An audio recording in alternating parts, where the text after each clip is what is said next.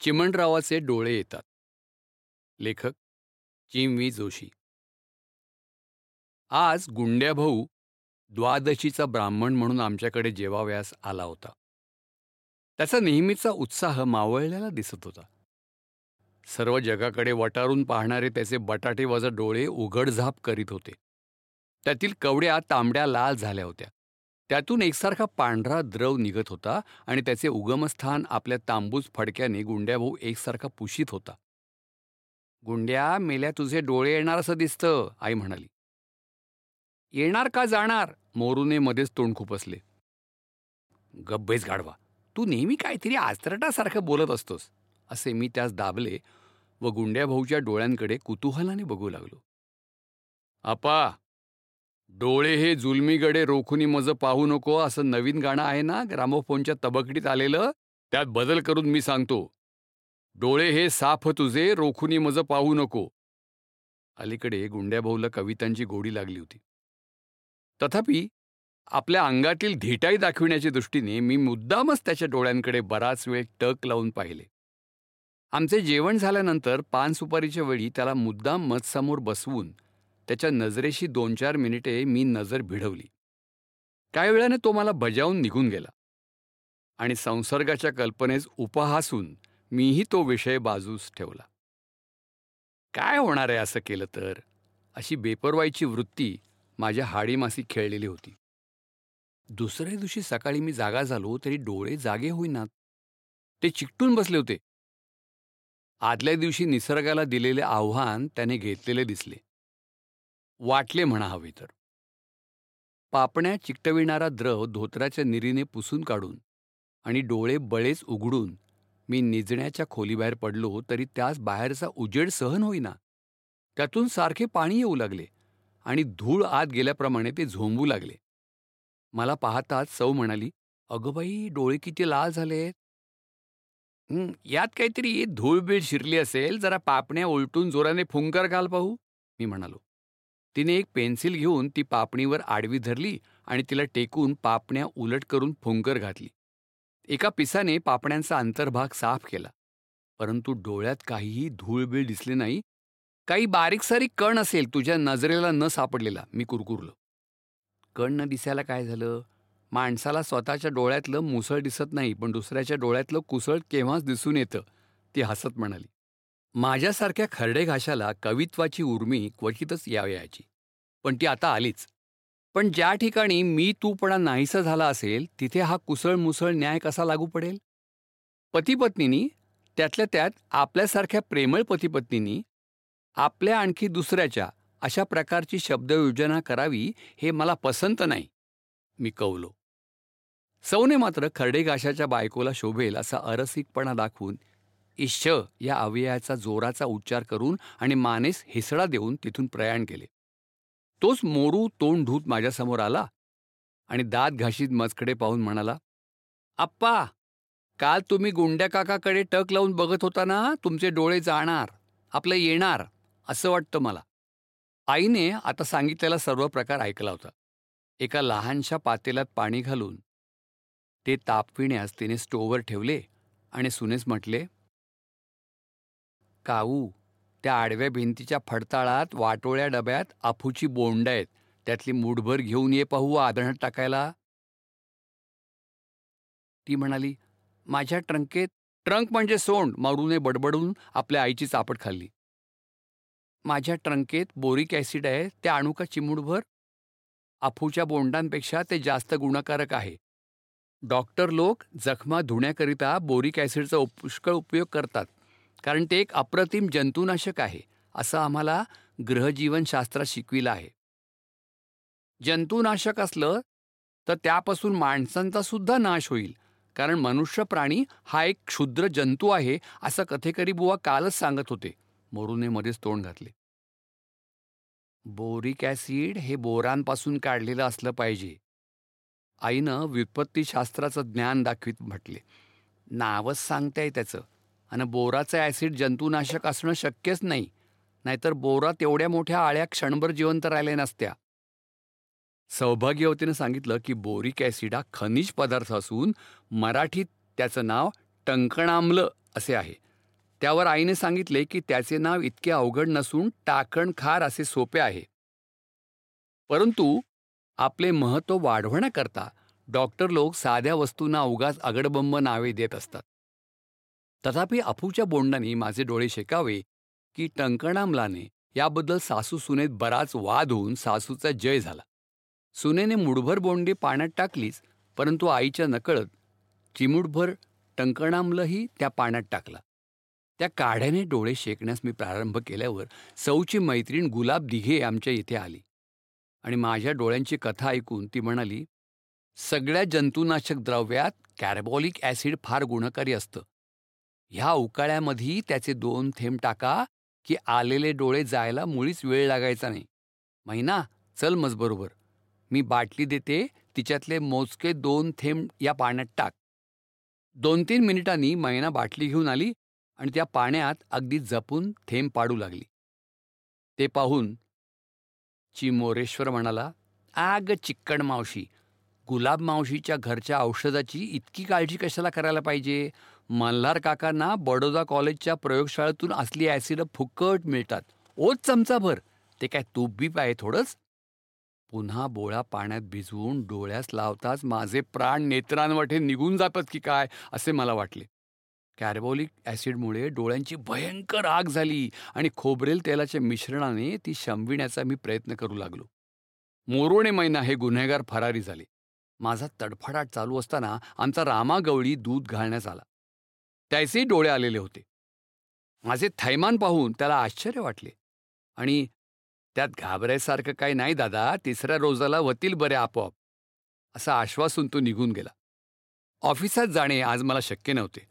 म्हणून मोरूकडून ऑफिस मित्र राजश्री पोद्दार यांस बोलवणे पाठवले. आणि त्यांच्याकडून माझ्या इंग्लिश साहेबास इंग्रजीत चिठ्ठी लिहून घेतली. युरोपियन लोक सांसर्गिक रोगास फार भीत असल्याने माझ्या गैरहजेरीचा राग साहेबास येणार नाही अशी माझी खात्री होती. चिठ्ठीत पुढील मजकूर इंग्रजी लिपीत लिहिलेला होता. Respected sir I hope that your honour will kindly excuse my absence today and tomorrow as my eyes have come. I shall attend office as soon as they have gone. Rajshri Poddar यांनी चिठ्ठी खिशात घालता घालता मला सल्ला दिला की शेंद्राचा एक एक ठिपका बुबुळावर द्यावा की ताबडतोब गुण. मी त्यांना सांगितले की आज संध्याकाळी मारुतीला जाऊन येताना दोन ठिपके शेंदूर घेऊन या. संध्याकाळी कशाला? हा पा माझ्या कपाळाला आत्ताच ओला शेंदूर आहे. असे बोलत पोद्दारांनी आपल्या कपाळाचा शेंदूर काढून माझ्या डोळ्यात ठिपके दिले. या फुकटच्या औषधाने डोळ्यांची चांगलीच आग होऊ लागली आणि त्या वेदनांनी मी विव्हळू लागलो. जे लोक मारुतीला पैसा न ठेवता फुकटचा शेंदूर वापरायला बघतात त्यांची अशीच गत व्हायची. असे प्रतिपादन करीत पोद्दाराने हळूच घराबाहेर पाय काढला. माझे विव्हळणे ऐकून आमचे शेजारी राजश्री दत्तोपंत कुलकर्णी टी डी म्हणजे टेलर्स डिप्लोमा लंडन चालक the new Bharat tailoring firm specialist in chadar and abhra making. यांच्या मातुश्री हातात वाटी घेऊन आल्या आणि मला म्हणाल्या आप्पा एवढं डोळं काय आलं? गागता किती? तुम्ही कोकणस्थ म्हणजे दुखण्याला भारीच बाई हळवे हे बघा मी एक अमृतावाणी रामबाण ओखद आणलंय. उताणे निजा आणि ती बघा वर सासू टांगली आहे. काय म्हणालात? सौने संतापून विचारले. आप्पांची नव्हे तुझी. आपले बोलणे सावरीत आणि दुसरी चूक करीत कुलकर्णीबाई म्हणाल्या. हे थंड ओखत डोळ्यात पडताच तुम्हाला आराम वाटला नाही तर पुन्हा कोणाला ओखत द्यायची नाही. त्यांनी एका डोळ्यात औषध टाकताच त्याची आग थांबवून तो झोंबू लागला. त्यामुळे दुसऱ्या डोळ्यात मी ते औषध घालू दिले नाही. कारण आग आणि झोंबणे ह्याविरुद्ध वेदनांनी रोगशमनाचा सुवर्णमध्य साधेल अशी मला आशा वाटू लागली. आजीबाईचे औषध म्हणजे कांद्याचा रस होय हे वासावरून मी ताडले. गदेभ्योप्यगदाहा केचिदनर्थाय महीयसे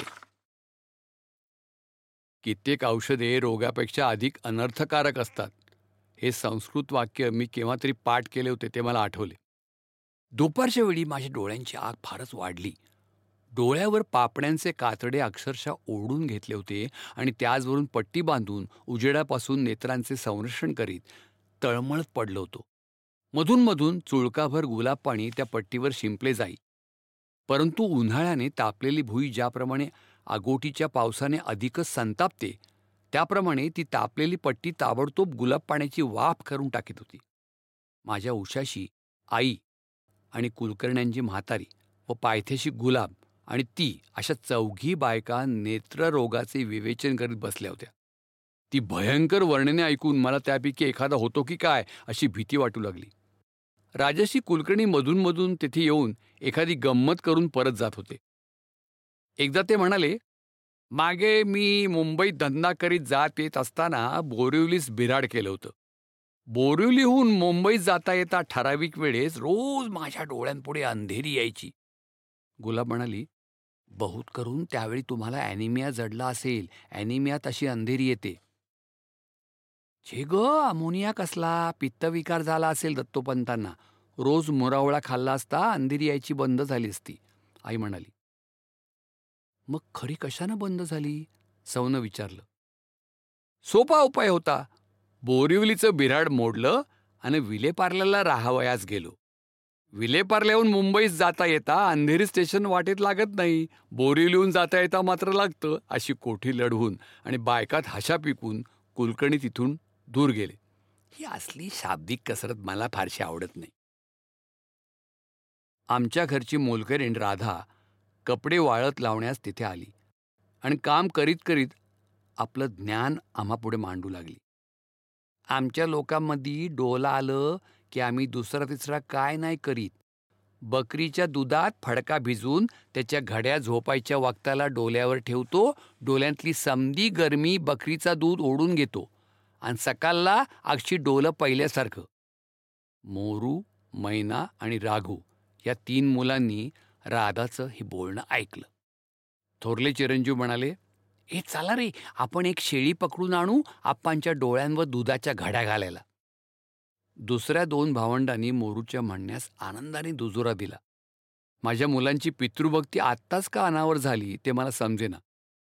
वडील मंडळींनी प्रतिकार करण्याच्या आतच त्या तिघांची पावलं धडधड करून क्रमाने कर्णपथातून पुसट होत गेली.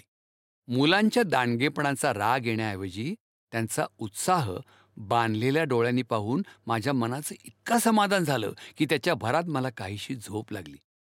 माझ्या खोलीत कोण कोण जमली होती ती सर्व मला दिसली नाहीत आणि डोळ्यांचा ठणका काही सुचू देत नव्हता तरीही मधून मधून हृदयास धक्के देणारे उद्गार काने पडत होते. माझ्या पुतण्याच्या की नाही डोळ्यांना तसाच उपद्रव नेहमी व्हायचा एक बायके आवाज सांगत होता. त्यात नुसते डोळेच नाही तर गाल आणखी कपाळ यांना देखील वेदना व्हायच्या. पहिल्या पहिल्यांदा वाटे डोळे येतात म्हणून पण पुढे डोळ्यात पडलं फूल आणखी काही दिसेनासं झालं. यांचे तरी बाई डोळे शाबूत राहत म्हणजे झालं. डोळ्याचं काम फार बाई नाजूक म्हणूनच डोळ्यांच्या सगळ्या दुखण्यांना सुंदर सुंदर नावं दिलेत. फूल मोतीबिंदू काचबिंदू सारा यादी वाढण्याचं चिन्ह दिसेना तेव्हा आवाज घुटमळून लागला. तेव्हा मी इत्यादी असं म्हणून आवाजाची घुटमळ बंद केली. त्या थोरातांच्या पहिल्या बायकोचा मुलगा होता त्याचं सगळं बोबोलच्या बोबोल डोळ्यांच्या खोबडीतून बाहेर पडून लोंबायला लागलं. जसं काही आंबाच डहाळीला लटकतोय. एक पुरुषी आवाज निघाला आणि त्याच्या मागून शहारे प्रदर्शित करणारा सकारयुक्त बायकी गोंगाट झाला. अगं बाई एक चांगली दवा आहे बघा. करीत असाल तर सांगतो. असा आवाज निघाला. बोलणारा बहुत करून आमचा वाणी असावा. आश्वासन मिळाल्यावर त्यानं सांगितलं माणसाचे केस जाळून त्याची राख गाईच्या गोमूत्रात कोळून डोळ्यात आंजन करावा. हा उपाय करून पाहण्याचे मी साफ नाकारल्यामुळे तो म्हणाला आपण मंत्राने डोळे बरे करू. मी संमती देताच त्याने मंत्र उच्चारला ओम राम ह्रीम आख है तुम्हारे दोन दुख नाही मिटे तो श्री हनुमान की कसम भूत पिशाच वेताल जिंद हडळ और डाकिन चले जाओ यहां से नहीं तो करूंगा खत्म। ओम राम रीम आंख है तुम्हारी दो। दुख नाही मिटे तो श्री हनुमान की कसम। मंत्र संपताच वाणीदादांनी माझ्या कांशीला जोराने थप्पड दिली आणि आता जरा बरा आहे ना? असे विचारले. मी साफ नाही असा जबाब देताच त्याने पुन्हा मंत्र म्हटला आणि पुन्हा थप्पड लगावली. अशा तऱ्हेने तीन चार वेळा नकार आणि थप्पड यांचे आवर्तन झाल्यावर थपडा खाण्याचे टाळण्याकरता मी बरे वाटल्याचे कबूल केले. आणि स्वतःची सुटका करून घेतली. वाणीदादा खुश होऊन परत गेले असावेत. घड्याळ्याचे सहा ठोके पडल्यावर ऑफिसची मंडळी समाचाराला आली. पोद्दार म्हणाले जोग तुझ्या पत्रानं साहेबाची फारच करमणूक झाली. माय आईज हॅव कम हे बरोबर नाही. आलेल्या डोळ्यांना इंग्रजीत सोअर आईज असं नाव आहे. सावर म्हणजे तर आंबट. आलेल्या डोळ्यांना आंबट डोळे म्हणायची रीत मोठं गमतीच आहे. अय्यर म्हणाला अरे इंग्रजी वैद्यशास्त्रात शब्दार्थाचे असे खून पडतात की ज्यांचं नाव ते. रोग होतो दाताना आणखी त्याला म्हणतात पायोरिया. अरे लेखाच्यानं पायाला का काही झालेलं आहे? इंग्रजी भाषेला तर्कशास्त्र बिलकुल नाही. बरं असो. जो तुझे डोळे चांगले नाही तू काळा चष्मा वापरीत जा. डोळ्याची उष्णता कमी होण्याकरता गुलकंद किंवा लोणी खडीसाखर यांचा खुराक चालू ठेव आणखी नित्य निसताना तळपायांना तूप चोळून घेत जा. पोद्दाराने उपदेश केला. ही औषधांची नावं आईनं किंवा तिने ऐकली असती तर किती बरं गोमटं झालं असतं. कदाचित आपले डोळे नेहमीच येत जावेत असं आमच्या वाचक बंधूस वाटण्याचा संभव आहे. तथापि अशी डोळे येण्याची सवय फार वाढली तर भगिनी वर्गाकडून कांद्याच्या रसाची उपाययोजना होईल हे मात्र त्यांनी विसरू नये. ऑफिसची मंडळी इकडल्या तिकडल्या गप्पा मारून निघून गेल्यावर गुलकंद खडीसाखरेच्या मनोराज्यात घरक झाल्याने मला झोप लागली. झोपेत मला स्वप्न पडू लागले आणि एका स्वप्नात तर एका अस्वलाने मला बोचकारले. अगदी रक्तबंबाळ केले. असे पाहून बोचकारण्याच्या वेदनेनं मी जागा झालो. मोरून करून म्हटले आप्पा आम्ही तुमच्या डोळ्यांवर शेळीच्या दुधाची पट्टी ठेवली होती. पण दुधाच्या वासानं काळं मांजर आलं. आणखी त्यानं पट्टी ओढता ओढता तुम्हाला ओरखाडा काढला. अगं बाई केवढा ओरखाडा काढलाय मेल्यानं गालावर? पदरानं रक्तपुशीत सौ म्हणाली. मुलांच्या या उपद्व्यापाबद्दल सर्वांनी त्यांचे वाभाडे काढले पण मी मुलांना दोष देत नाही. मोठ्या माणसाने जरी शेळीच्या दुधाची पट्टी माझ्या डोळ्यांवर ठेवली असती तरी हाच परिणाम झाला असता. उलट मी मुलांची पितृभक्ती पाहून अभिमान पावलो.